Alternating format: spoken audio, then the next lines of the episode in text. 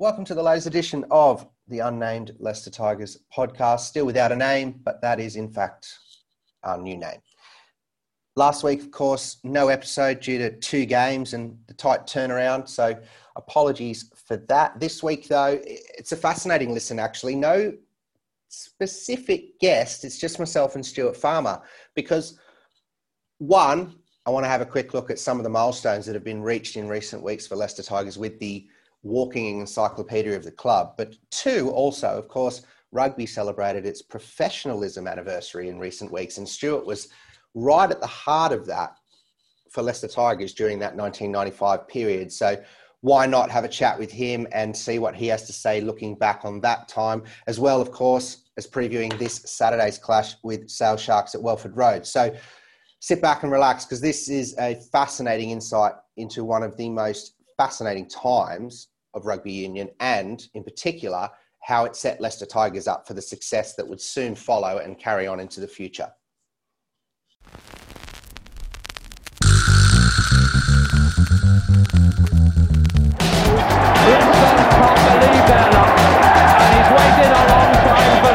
With the Pilkington Cup inside, it's there. It's Leicester's Pilkington Cup. And the whistle goes. Stuart Farmer I think it's our fourth conversation, um, officially, so to speak. We've had others that we won't put to air for obvious reasons. But um, uh, Stuart, uh, let's go back quickly to Sunday. That was uh-huh. a statistical match, wasn't it? I mean, I'm assuming well, at 36 3, you were thinking, oh, there could be a record going one way. Yeah, well, ex- exactly. It's it's strange, you know, what goes through your mind. I'd rather not be looking up records for biggest ever Tigers defeats, but the journalists won't leave me alone. So, yeah, I was having text during the game from the various people saying, "What's the biggest ever reversal?" And you just think, "Oh Lord, no! I hope this doesn't happen." And then, lo and behold, you know, we make a few little tactical switches, and a different team show up almost.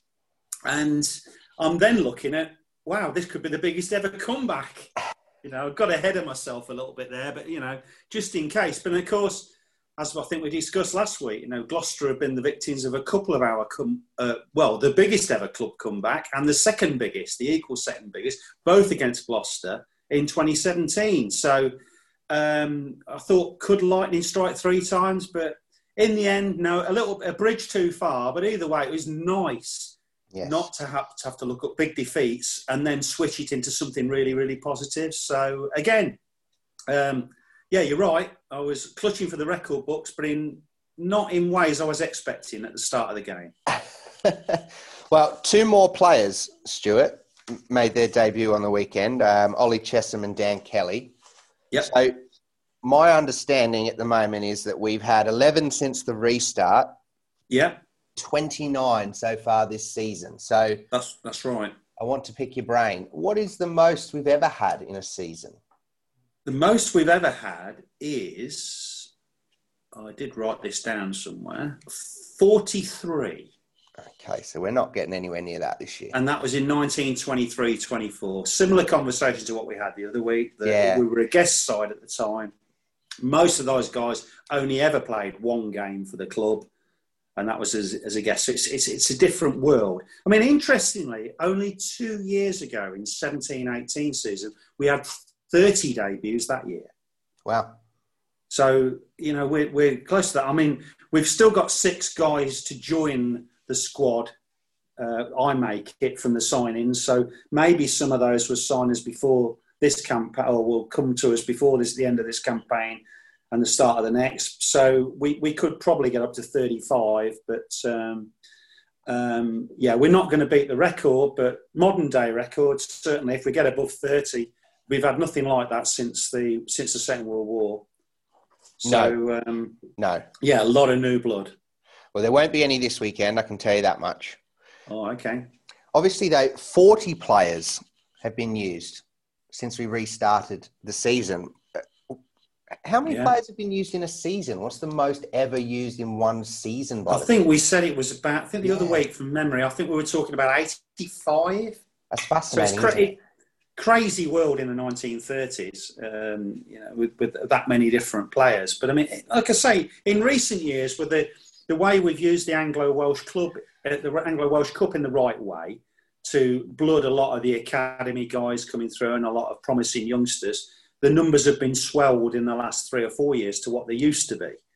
Um, but yeah, we're not going to get anywhere near that. But I think this year, because of the break and the weird situation that you know, first of July your contracts are up, so your old boys go out and your new fellas come in anyway. Uh, I yeah. think it, it, it sort of skews the numbers somewhat. But yeah, it's it is fascinating when you think of it. So this weekend, it's the 98th meeting, I understand, with Sale it Sharks. Is. So that that to me seems not small, but quite mm. small compared to some others. Well, it's interesting with Sale. They are. It's a little, little bit of a quiz question for you. When when Welford Road opened in 1892-93, there are only two of the current opponents we face in the Premiership that actually played at Welford Road that particular year. So I'll put you out of your misery. Everybody says Northampton, but in actual fact, we didn't play Northampton that year at Welford Road.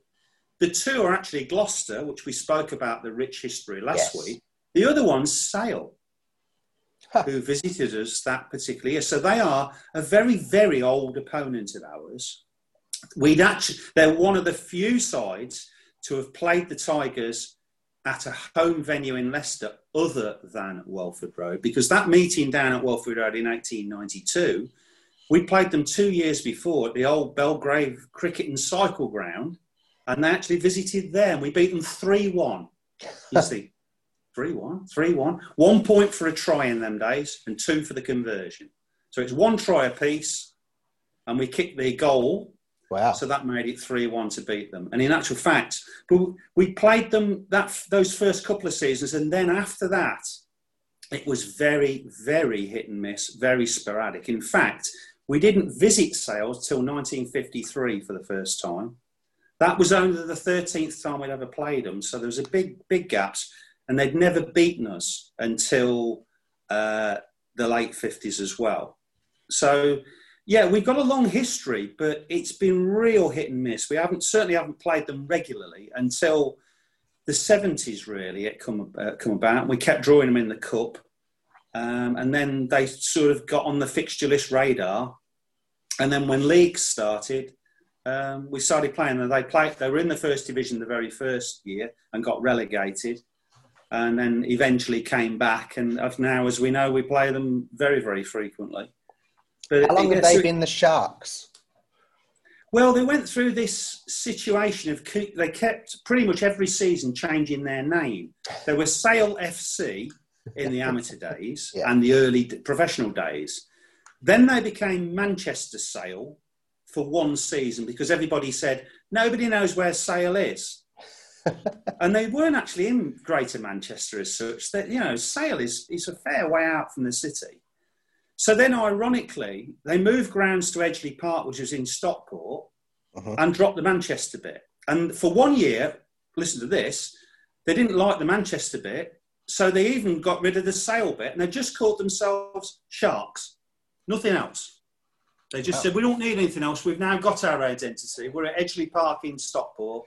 We're now Sharks." Well, that lasted one season, and now, since since I don't know about 2003, four maybe, they are now sale sharks. So they've gone through quite a lot of um, changes in emphasis, changes in marketing, changes of venue, of course, because they're now at the AJ Bell. Yes. Uh, in Salford, so they've been moving around the place. Heywood Road, the old Heywood Road that I've been to many, many times, still exists, and the the the second team play up there. They yes, and they play a lot of games up there. And, and interestingly, I, we were talking about hostile venues last week, and Kingsholm is way up there. Yeah. But I obviously, I always thought when I used to go up to Sale regularly that that, that ground was more intimidating uh, than any other. I thought wow. there was a lot of uh, a lot of vocality on the on the terraces. Not such bigger crowds as down at Gloucester, but my God, were they vehement and very very one eyed. And uh, we've been up there a few times and, and got got the better of them, perhaps not deservedly so. I remember knocking him out the cup in the mid 90s with Stuart Potter running in a try, um, eight minutes of injury time. and last play of the game, and we were at, we, we weren't in the game really. We managed to beat them 14 12, knock them out the cup at the quarter final stage. They weren't happy with that. I remember a 20 all draw, last game of the season, round 22 in the Premiership, 1997 ish, I think, where the big thing was it was for fourth place in the league. And you think, well, so what? What's what's the, what's big about fourth place? Well, in those days, it was qualification for the following year's Heineken. Yes. And whoever won that game as a head to head up at Heywood Road would take it. And it was Leicester Sale, and we drew 20 all. So we're all looking at our shoulders thinking, well, what happens now then? And actually, Leicester managed to shade it. I think it was a number of tries scored, but Phil Winstanley, the old manager, uh, the now manager of Premiership Rugby on the rugby side of things, and Yes. was in the front row that day for Sale, still protests the innocence of the entire Sale front row and the 79th minute that day when the referee blew against them for a, a collapsed scrum right in front of the post and Joel Stransky whacked the points over to make it tie 20 all. So, um, yeah, we've got some good meetings in the past. Tell me if I'm wrong, but I'm going to test you on this one. I think Dosser Smith played his last game for Tigers at Heywood Road. Woo. You can go and find that one out. I think he did. I think he. Do you know, covered I'm not for- I think he covered for Neil back one day in a game when Neil was meant to be playing. Yeah. Find out. I'm telling you, that's a fact. Okay. All right. I'll okay, leave that okay. one with you. If not, Dosser's lied to me.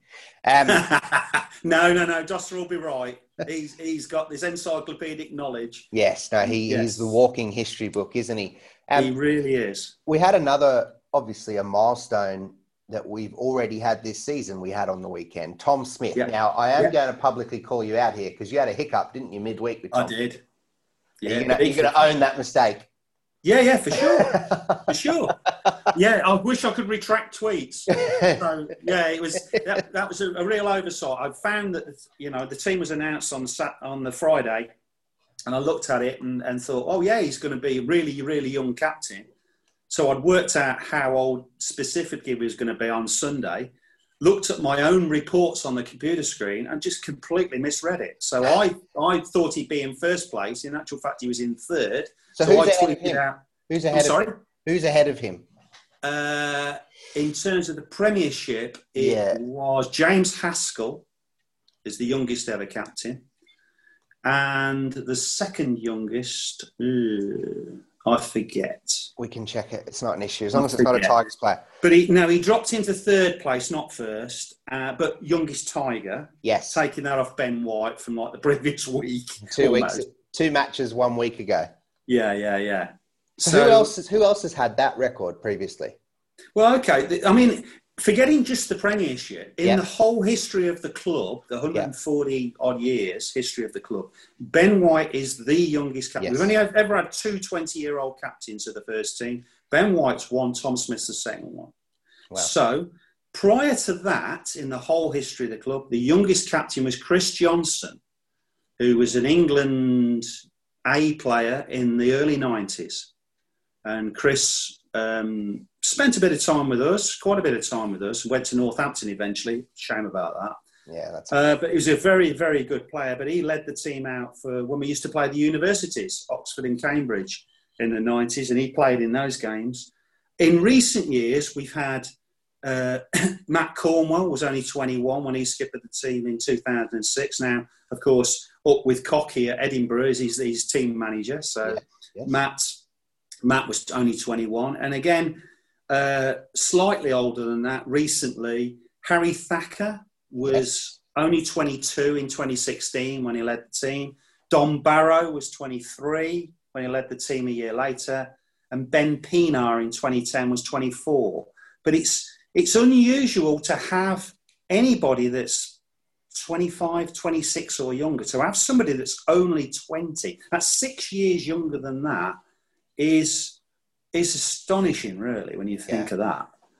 Um, so yeah, quite remarkable, and he's not going to forget that one in a hurry because uh, it was one hell of a game. no, and he play, he played very well, Tom. Um, Sure did. Speaking of age, we've had some pretty young teams in recent weeks. I know everyone's had their their thoughts on selection, and I'm um, hmm going to stay impartial on it, but I think a couple of weeks ago was the youngest we had against Bath. I think that was around Yes. the starting 15. That was around average age of 23. Yes, Uh, twenty four point two actually. If well, you want to be absolutely precise about it for the Bath the Bath game, and then the Irish game. Um, I think it was the Irish game. After that, um, was just slightly older. We just Yeah. switched around the personnel side. Well, of course, everybody was two weeks older, even if you'd have picked the same team. Yeah, well, But either way, either way, yeah, that's not the youngest ever. The game against Bath, it's not the youngest ever Tigers Premiership team. yeah, That was against Leeds um, when the 2003 World Cup was going on. Uh, so we bloodied a lot of young lads there. That was in October 03. And were, it was slightly younger, 23 and a, and a bit, you know, so uh, slightly younger. And in terms of where it sits in terms of the Premiership, across the whole of the Premiership, then this game against Bath is probably about 15th, 16th on the all time youngest ever starting lineups in the Premiership. But it was the youngest by anybody since 2011.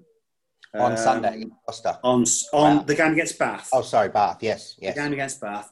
Um, and that was uh, Sale who had that record in October 2011. Again, World Cup time. So, you know, they're going to um, rest, even though you think Sale couldn't have had that many World Cup players in 2011. But either way, um, they put out a very young side in that month. So we're well up there. Yeah. So, you, you know, your deductions are correct there.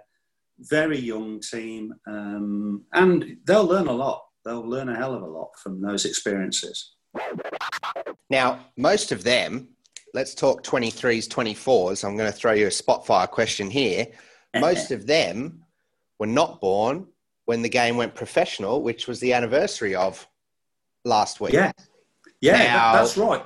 I Yeah, want to talk to you about a story you shared. Someone Ah. reshared online. Yes. Your moment when you were told rugby was professional. Yeah, yeah, it was quite staggering, epoch-making time for the sport. Of course, it was. So to to put that into context, um, we're looking at 1997 here, and specifically the 27th of August. And I, I, I stress 27th because the press have been putting out recently that that rugby turned pro on the 26th. Mhm. Not true. It did not. So your, your newspapers are incorrect. Um, I'm No, never. Surely not. Surely not. They could never Tom- be incorrect. The newspapers. Don't Yeah, say um, that, Stuart. The world. I, I did have my doubts because I did this interview a little while ago with somebody for a, a, a new a, a magazine called the Rugby Journal, and part of the interview we must have touched on this uh, about when the game turned pro, and and in, on that the 27th of August 1995, it was a Sunday, and I just remember sitting at home Sunday lunch, having Sunday lunch with my wife and we had the radio on. And I just remember the BBC coming online and saying, "Oh, and a, a, bit of news story here: the game of rugby has gone open." And we looked at each other and said, "Well, what does what does that mean?" They didn't use the word professional; they just said "gone open," and we thought, "Whoa, I don't really understand this." So no internet, 1995. There's absolutely no way you can find out about that. So we're dig, busy reading through all the papers. I hadn't had a chance to read that morning, and they're all saying they're expecting the game to turn professional that day. This is what they were saying in the Sunday Times that particular day, uh, because the, the, the IRB, as they were then called in those days, now World Rugby, had got together and said they have to make the game more honest, make it more open, and do that. So um, so we'd heard this over Sunday lunch, and about 20 minutes later or so, my phone rings at home, and it's Peter Wheeler. Now, at the time, of course, we're an amateur club. Peter Wheeler is basically on the general committee and quite an important man in the general committee. They're all basically, what, 15 ex players that were sort of guiding the guys through the amateur days, and Peter, quite an important and influential man there, running uh, Page and uh, not Page and Moy, that's a that's a travel agent. Uh, P and G Bland, the insurance brokers, um, at the time, very important. And he rang and he said, "Have you heard what I've just heard?" He said, "The game of rugby has gone open." And this is Peter Wheeler, very very. What does that mean for us? And I said, well, I think it means we've gone professional. And he said, well, we haven't got any money. He said, the season starts in three weeks' time. uh, well, less than three, it's two weeks' time. He said, and we've sold everything around the ground based on the amateur days, like anything perimeter advertising. You could buy one for 20 quid for the season, you know, Yeah. program advertising. We weren't interested in making a profit. The whole idea of getting some revenue from programs and from perimeter advertising was that we could plough that money back into the infrastructure, improve the stadium, improve the safety, because we couldn't pay players even if we wanted to. So he just said, Well, I don't know how we're going to do that. So that was the phone call that, that came in. And then in the next week or so, immediately we'd had the Tigers' ranks had been raided by John Hall up at Newcastle, and he'd bought Tony Underwood off us. And Wasps were e- were even worse because they got Rob Andrew and Dean Ryan had both been signed up as well. So overnight, these guys trekked north up to the Falcons, and we'd lost them. And I think at that time, you know, Peter Wheeler was obviously very, very concerned and thought, well, how the hell can we stop this happening? So another guy that was not, I don't think he was on the general committee, but he was very close to everybody was Peter Tom. yes. Peter, as we all know, extremely successful businessman, um, very, very shrewd. And the two Peters um, called a meeting together at Welford Road in the old Barbarians room, I think it was, uh, up there in the clubhouse. Yes. yes. And all the squad were included. Amateur days again, you know, so I don't know, they all got time off during the week, but they did to come to this very, very important meeting. And uh, I came along because at the time I was the media officer. And um, basically, Peter Tom stood up at the front and said, You all know what's happened in the sport of rugby. You all now think you're going to be getting mega bucks overnight. Um, we've lost Tony Underwood to Newcastle. He said, I just want to ensure we don't lose anybody else from these this special squad we've got in, in this room today. So he said, I'll be brutally frank with you. We've sold all the advertising, we've sold all the season tickets already for the new season, and it's based upon the amateur days that we weren't going to have to pay you guys. So he said, I'm asking for your loyalty for Yeah. 12 months. He said, I'm asking for you guys in this room, will you bear with us? I will do all I can to cover your expenses for this year. We will try and do all we can commercially to make you make a bit more money for what you do. But you're not going to earn loads. Mhm. You're just going to earn a bit of money that you didn't weren't expecting. and he said, This time next year, I promise you, we'll be on a proper commercial footing and we'll offer you proper contracts. And I'm asking for you now can we have a show of hands for those of people that are prepared to stay at Tigers and not give me their guarantee they will not go anywhere else in the next 12 months? And every single player in that room put their hand up. And I think from that point, that's really what melded everything together at Tigers and built that superstar team that, that took the world on and beat everybody five years later.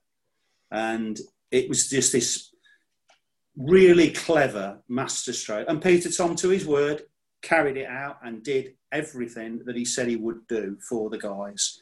And in the room that day was obviously Jono and Graham Rowntree, Dan Yeah. Garforth, Neil Back, you know, the guys that were good but were going to become superstars. Yeah, I'm having a look at that now in your book. Oh, right, okay. But it, I was just having a look through that, and it, it it was quite a tumultuous season, so to speak, wasn't it? Because you had that in August, Mhm. and Yeah. then at the at that time, tell me if I'm wrong, but we are the league holders. We won the league 94, We did. 95. The last amateur season, yeah. Yeah, so 95, 90, 95, 96. Uh, Tony Russ is in charge. Then that Yes. shifts over mid-season, and Dosser Smith takes over. Dosser, yeah, Dosser and Paul and Dodge. dodgy, dodgy. Sorry, yeah. And then they lose the cup final to Bath. Don't win the league, as you say. Tony Underwood, one of the the greats, leaves unfortunately. And then you think you look through that squad and you go, oh gosh, you know Neil Back, Richard Cockerill, Yeah. uh, Garforth, Grewcock, Hackney, Hamilton, Harris. list goes on. Johnson, Johnson, yeah, yeah. Like keep going as long as you want. But it, things could have been very different for Leicester Tigers had that wow. meeting not gone the way it did. Oh God, yeah, yeah, definitely, De- definitely. That was such a blue touch paper moment. It really, really was in the history of the club. Um, that that set the stall out for the next few years, undoubtedly, and then you know bringing Bob Dwyer on board the following year, which wasn't a popular um, choice by any means. But Bob, I had a lot of time for Bob. Actually, I worked very closely with him, and uh, um, he had an almost impossible job because it was his job to come in and be a bit ruthless and mm-hmm. get rid of. We had a huge playing squad, like 40 odd guys. You couldn't pay them all. Um, so he had to have the very difficult task of getting rid of some of the guys. And those guys were not happy that because in the amateur days, you know, it was once you got in your feet under the table at Tide, you could stay there and then perhaps go on to the general committee if you had ambitions of that. But of course, if you still had some uh, rugby in your bones, then uh, that wasn't the case. And certainly Rory Underwood uh, was let go, and he went to Bedford. And um, Dean Richards was about to go, and and I think he, I think he'd signed for Norwich of all teams, you know, way way down the leagues wow. to actually be there as a sort of player coach to learn the ropes. And a lot of the old stages um, eventually left. John Liley uh, left, and Steve Hackney left, and Niall Malone, and all of these fellas. Um, but then Bob brought in some of the new guys, Jordan being one of those new guys that came in on board, you know, and, and Ben Kay a bit later, and Austin Healey, and and those sort of guys. And um, I'm not actually, I don't think Bob brought in Austin Healey, but that's another story. But either way, yeah, it's it was tumultuous times, and and I think you're absolutely right that if if Peter Tom Peter Wheeler hadn't had that vision to just try and get us over that sticky patch and drive it forward. Um, we wouldn't have been as well placed for the professional era as what we were. And in fact, you know, you've only got to look at a lot of the other clubs, and, and, and some of them are still not really recovered. Bath didn't really recover from that zenith of, you know, 10 cup final victories in 10 attempts. Um, and they didn't really. I, I, don't. I think if you'd have said to the, the Bath guys that last ever amateur uh, cup final down at Twickenham when they beat us, if you'd have said to a Bath guy, a Bath fan on that day, I'm from the future. I'm a time traveller. Savour this moment because you're never ever going to win the cup again. Mm. Having having been to the final ten times in the last what fourteen years and won ten, they would have said, what are you on, boy? You know, this yeah. is just, he's just, but that's actually what happened. And it's hard to believe, but um, the one for me is I pick out, you look here and you go, well, so 93, 94, they play 35 games. 94, 95, they play 32 games. Yeah. 95, 96, so the season, so to speak, they play 37. Then you come yeah. into the professional yeah. season. The first professional season, yeah. 46 games. Now, I'm sure that was probably the biggest wake up call to people thinking, well, you better be bloody paying us if we're doing that. Correct. That that season was just well crazy because I think like everyone else, we thought to enable us to pay wages, we've just got to play as many games as we can. Wrongly that was the original thought. So yeah you're absolutely right 46 games there was there was a fledgling european cup there was the league home and away there was an anglo welsh competition that never finished. It restarted it but it just petered out. Nobody ever we never got to any kind of final. It just stopped halfway through the season there was still the cup going on we were still yeah. playing club friendlies yeah. against the likes of loughborough and yes. Cambridge and Oxford and all of these guys. We'd still got the Barbarians game in there, and it. But something had to give, and, and in the end, I think they realised that the, the situation with professionalism was was rather quality and not quantity. Mm. And it was just unsustainable. And that first season was absolute crackers because we're all talking about midweek games now, but you, you work that one out. To play 46 games, you've got to play midweeks. Yeah. And we were playing loads of games on, you know, Wednesday, Saturday, Wednesday, Saturday, Wednesday, Saturday, all the way through. And it was tough. Um, we had a big, big-ish squad. Um, but uh, yeah, that was the sport finding its feet Yeah. and gradually settling down. I think the following year was far more sensible in terms of number of games from memory. Late 30s, possibly, I'm guessing. Yeah, I think uh, 40 games, wasn't it? 97, Okay. 98, because that was Geordie's first season. Yes. Um, well, I mean, that pro- first professional season, talk about three additions. You got Stransky, Healey, and Moody. So yes. three blokes that were pretty handy. Um, Well, Stransky, of course, major milestone signing because he's the first ever big, big, big overseas name Tigers signed ever. And you couldn't get much bigger than the World Cup winner in 1995 that actually kicked the drop goal that won it for the Boks. And uh, yeah, to get that particular signing was massive for the club. It really made a statement of intentions about this is the Tigers. We we were good in the amateur days. We're going to be brilliant in the professional days, and this is what we're going to do, and this is what we're going to build it around. Unfortunately, uh, Stransky's knee gave out yeah, in the end, and he had to pack up too soon. But it wasn't. But he still had time to impart that knowledge onto the team, that experience, and he, of course he coached us for a season or two as well. So uh, that helped, and and uh, yeah, massive, massive signing. Healey will tell you he was the biggest signing there's of ever course he been. will. Of course he will. Uh, you know, and who are we? Who are we to argue with that one, apart from Ben Kay? But uh, but either way, um, he was a big signing. He, Healey. Uh, he's not listening to this, so we, I can No, be, I I can be sort of um, be that way with, with him. He was a, he was a big signing, um, but you're absolutely right. You know, it was um, it was those days that um, shaped what we were to become, and, and we will get back there. I'm pretty sure of it. Pretty sure of it. That's, That's the ambition. certainly the plan, isn't it? It takes us nicely though, because obviously that year we win the Pilkington Cup against Sale.